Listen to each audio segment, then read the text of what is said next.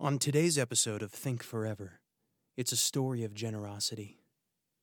We'll see how one act of brave selflessness can help change the world forever, and that even though humans often judge based on appearances, the Lord always sees the heart. In the scope of eternity, our lives are just a dot on a line that extends with no end. In this podcast, I tell stories about people who believed that and lived it, so that by looking at their lives, we might better understand how to think forever.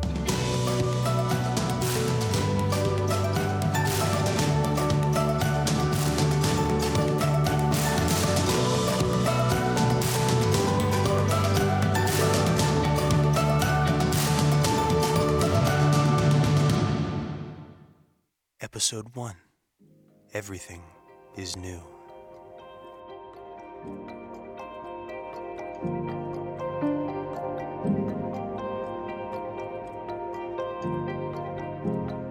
The stars had only just faded into the first hour of the day as Simon rose from his bed. Usually, he would spend the early morning on the housetop in prayer while Sarah made him something to eat, but this day there was no time for an early meal with his wife. Their dear friend Tabitha had passed away the day before, and they would be joining the others at her home to mourn at about the sixth hour. Tabitha had been a wonderful, kind hearted woman. She was a generous giver, though she wasn't particularly wealthy herself, even making or mending clothing for people who couldn't afford their own. She was also their sister in Christ, one of the first to follow the way when Jesus' disciples brought them the good news of salvation. So Simon skipped his morning meal and said only a short prayer as he plodded across the courtyard to his family's tannery. He liked this time of day. The morning fog and sweet sea breeze would almost wash away the odor of the fat and urine and dung they used to prepare the animal skins for leather craftsmen. Almost. He swung open the doors of the workshop and inhaled sharply. Like jumping into the sea in winter, better to get used to it all at once. Better to never have to get used to it at all, actually. That is why all the tanneries were beyond the outskirts to the south of the city, so the rest of the thriving port of Joppa wouldn't have to witness the foul process of making their leather. Tanning was not forbidden by Jewish law, but neither was it highly regarded. It left him covered in the stench of death, and therefore in a perpetual state of ritual uncleanliness.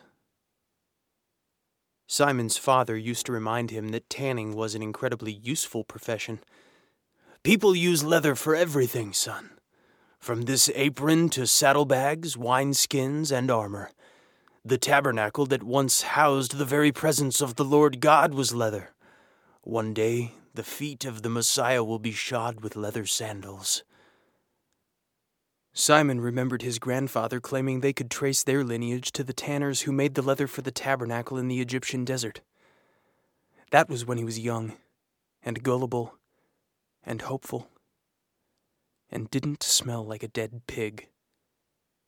It didn't matter that he owned a thriving business or gave to the poor in addition to his tithe. To the rest of the nation, Simon and his family had the approximate social status of prostitutes and tax collectors. There was even a separate synagogue in the outskirts for people like him. Of course, that had all changed when he had followed the way. The church was at the home of a wealthy spice importer in the center of the city, and all were welcome, even malodorous tanners. That was part of what drew him to the church in the first place. They were known to be compassionate, generous, and accepting of people from all rungs of the social ladder. The church was meant to be a safe haven where anyone could learn about God's love in Jesus Christ. It is also where he and his family had met Tabitha. As he worked to scrape the remaining hair and flesh from a goatskin, Simon thought of how Tabitha had greeted his family when they first came to the house church with an embrace. She had given no regard to their status, but saw them as equally worthy of the love God had shown them all. He had welcomed that embrace with tears, A lifetime of hearing he was unworthy even to worship with the rest of Israel was erased with a single act of tender compassion. He would miss her. It was nearly the third hour when Jacob came through the door of the workshop. At thirteen years old, his eldest son was already a good apprentice. He took well to the work and never complained about the family profession. Simon himself had only been nineteen when he had inherited the business from his father. May peace be upon him. But he hadn't had a choice. There had been no money for another apprenticeship when he was a boy. But Simon had been shrewd in business and developed good relationships with the armorists, vineyard keepers, and tent makers who bought his leather. Surely one of them would have taken Jacob in, away from the scorn and the smell. But Jacob wanted to stay. A part of Simon had been relieved that his son would remain, even though it meant a life full of the same struggle he had endured. He found himself affirming Jacob about the usefulness of their profession and echoing his father's stories about tabernacles and sandals. This was not a day for teaching, though. Jacob helped him secure the lids on the soaking vats, then the two headed back to the house to clean up. It required ample time for them to wash sufficiently for any trip to the city, even more to mourn someone they loved. Simon corralled the children out the door and Sarah packed them all a meal for the road dried fish and a few loaves of bread. The same food they had heard Jesus use to feed thousands of people when they were hungry. His family ate and walked and shared stories about their recently departed friend, and Simon wished he had gotten to see those miracles. He believed in Jesus, but how wondrous would it have been to see his signs up close? He would just have to wait until he met Jesus face to face, in this life or the next.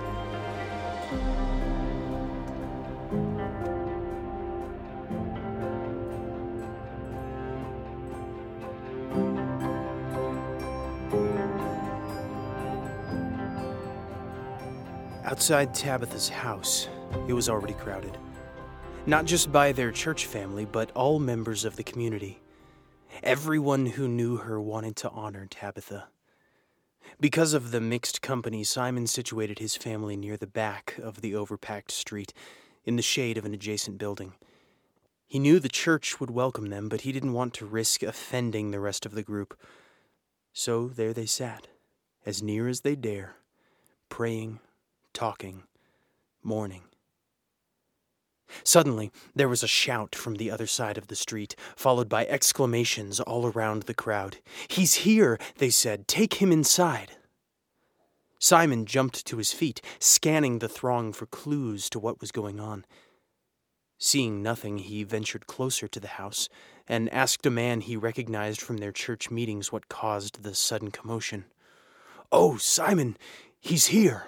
Peter is here. They just took him upstairs to see Tabitha. Peter, the apostle, one of Jesus' closest friends, was here. Had he heard about Tabitha's charity? Had he come to commend her to the community, or to pray for her family, or simply to mourn? After he had gone in, the crowd stood in near silence for what could have been minutes or hours. They held a collective breath of anticipation, waiting to see what message Peter had for them. Then, Tabitha walked out the front door. Gasps of shock and fear and joy flooded the gathering, and those closest to her reached out to touch her arms and head. It really was Tabitha standing in her doorway, smiling. Abandoning all sense of social decorum, Simon rushed through the crowd and embraced her like a son who misses his mother. Tabitha, what? How? Simon asked, unsure how to even phrase the question. Simon, she beamed at him. The spirit that raised Jesus from the dead now lives in us. She squeezed his hands a final time, then continued through the gathered community, offering thanks and reassurance to everyone present. Simon peered through the open front door of the house and saw Peter talking with Judah, one of the leaders of the church in Joppa. He edged his way into the home, intending only to offer thanks to the apostle for whatever it was he had done. He hadn't gotten more than a few steps into the room before Judah spotted him. Simon, this is Peter, the one who was with Christ. It is a pleasure to meet you, sir. And a pleasure to meet you also, Simon, Peter said. You know, Simon is the name my Father on earth gave me as well. The Lord gave me the name Peter only a few years ago. Peter is going to stay in Joppa for a while, Judah interjected. Do you know of any place with room for him to stay? He can stay with me and my family, Simon blurted out before even considering his words. We have the space. The slightest glance of apprehension from Judah made Simon remember himself. Of course. Why would Peter want to stay with him, a tanner? An apostle of the Lord deserved the finest their community could offer, not an out of the way home that smelled like refuse most of the day. I'm sure we can find you someplace better, though, sir. My tannery may not be the most suitable place. It would be my joy to stay with you, Peter said. Thank you for your generosity. Simon shot a look to a nodding Judah then smiled a short reply to Peter. He hurried outside to collect his family and quietly told his wife all that had happened. They were to host an apostle.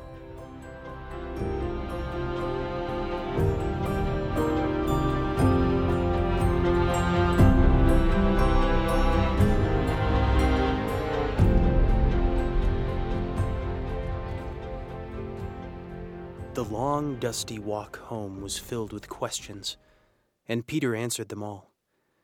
He told them how he had been just down the road in Lydda when a couple of members of the church in Joppa had come to tell him Tabitha was ill. He spoke about his time with the Lord and all the miraculous things he had seen. He said that, yes, Jesus had shared meals with tax collectors and prostitutes and touched lepers. The following days were a magnificent blur to Simon. He and Sarah gave their room to Peter and slept downstairs with the children. They shared every meal with the apostle and learned more about their new faith in those small moments than they could have in years of study. It even seemed like the smell of the tannery waned as Simon labored the long days with his son. Peter spent the days on the rooftop in prayer, and every night he preached. He spoke to small groups in homes and large crowds gathered outside and many more came to faith in Jesus. It was a new rhythm, one of joy, hope, and thankfulness. On one such blissful day, while Simon was taking a break from his work, there was a knock on the front gate. Who would be visiting here at this hour? There were no orders ready for delivery, and the Tanners didn't receive many house guests. Before Simon even reached the gate, he heard a man calling from outside. We are looking for Simon, called Peter. We must speak with him. Simon opened the gate and found three men two servants and a Roman soldier. He was immediately on guard. What did they want with Peter? Were they here to arrest him? Where would they take him? A thousand questions flooded to Simon's lips, but before he could speak, Peter appeared behind him and laid a hand on his shoulder. Simon watched with held breath as Peter greeted the Romans. I am the one you're looking for, Peter said. What is the reason for your coming? The soldier replied, Cornelius, a centurion, an upright and God fearing man who is well spoken of by the whole Jewish nation, was directed by a holy angel to send for you to come to his house and hear what you have to say. Then Peter invited them to be his guests. As the Romans unloaded and washed themselves of the road, Peter told Simon that just before the strangers had arrived, he'd had a vision. In the vision, all sorts of food were laid before him, even those which they considered unclean. Initially, Peter had refused to eat the unclean animals, but a voice told him, What God has made clean, do not call common. I was pondering the vision when those men knocked on your gate. The Spirit told me that He had sent them, and I must go wherever they ask. Tomorrow, I will leave with them and I would like to take some of the brothers from Joppa with me to see what the Lord will do among the Gentiles. This sounded like an invitation to Simon. He desperately wanted to go with Peter, to hear more stories about Jesus and see the Spirit work in even more miraculous ways. But no. His place was at home, with his family and his business. He'd treasured the time he'd had with the apostle, but he wouldn't shirk his responsibility. I wish I could come with you, Simon said. But I will send word to the believers in the city tonight. I'm sure they will be casting lots to see who gets to travel with you. The next morning, those fortunate few brothers gathered outside Simon's house for the journey. They said their goodbyes, and Sarah handed Peter a packed lunch for the road loaves and fish the seaside meal. Peter thanked her, then turned to Simon. Brother, you have been faithful with what the Lord has given you.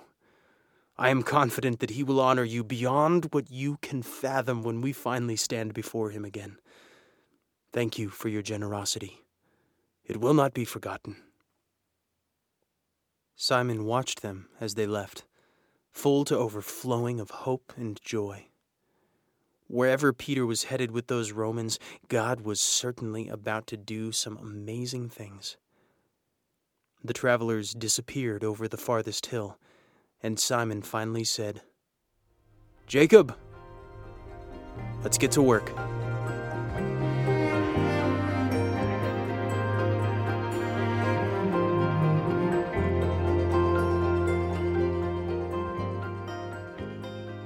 A week later, Simon was pressing a batch of pig hides when the doors to his tannery swung open. Judah stood at the threshold, blinking wildly and gracelessly holding his hand over his nose and mouth. Simon laughed. Judah, you're going to need to grow thicker skin if you want to pay visits to the outskirts. I'm afraid if I grow thicker skin, you'll tan my hide, Judah chuckled. Can we go inside? We need to talk. Simon had been waiting for Judah to call. He had been one of the blessed brothers who had gotten to travel with Peter. He quickly washed his face and hands, then crossed the courtyard to his house with his friend. Judah didn't wait until they were seated to begin gushing. Everything has been upended, Simon. The message of Jesus cannot be contained any more. Peter preached to them, to the Gentiles in Cornelius's house. He told them that no one was to be called unclean again. Not only that, but that God shows no partiality at all. He said that anyone who fears the Lord and does what is right is acceptable to him. And Simon, they received the Holy Spirit. Don't you see? God, our God, the God of our fathers, isn't just ours. The Messiah didn't just come to set us free, he came to set the whole world free. Jesus came to save everyone Jews, Gentiles, the whole world. Everyone. Simon sat in silence. Stunned, yes, but also at peace, as if the final piece of the mystery of God's grace had finally slipped into place everyone was clean Jews, Gentiles, traders, and tanners. Are you all right, Simon? Judah finally asked. More than all right, Judah. Simon smiled widely.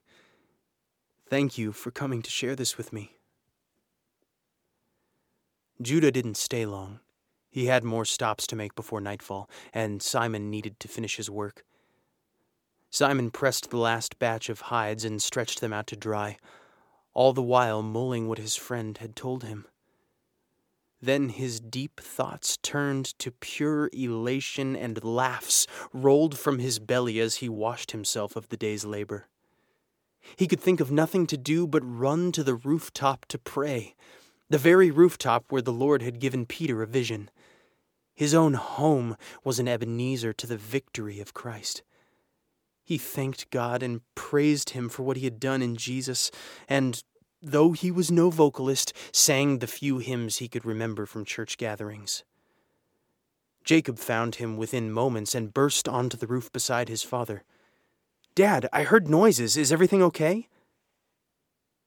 Simon turned to face his son, a smile and tears of joy upon his face. He placed his hands on the young man's shoulders and said, Oh, yes, son. Jesus Christ makes all things clean. And he did, in fact, wear leather sandals. Thank you for listening to this episode of Think Forever. The episode was written and produced by me, Joe Mayers. Next week, I'll be joined by John Rinehart, the author and founder of Gospel Patrons, for a behind the scenes look at this story of Simon the Tanner. More information about our podcast and live performances can be found on our website, www.thinkforever.org. Thanks again for listening, and we'll see you next time.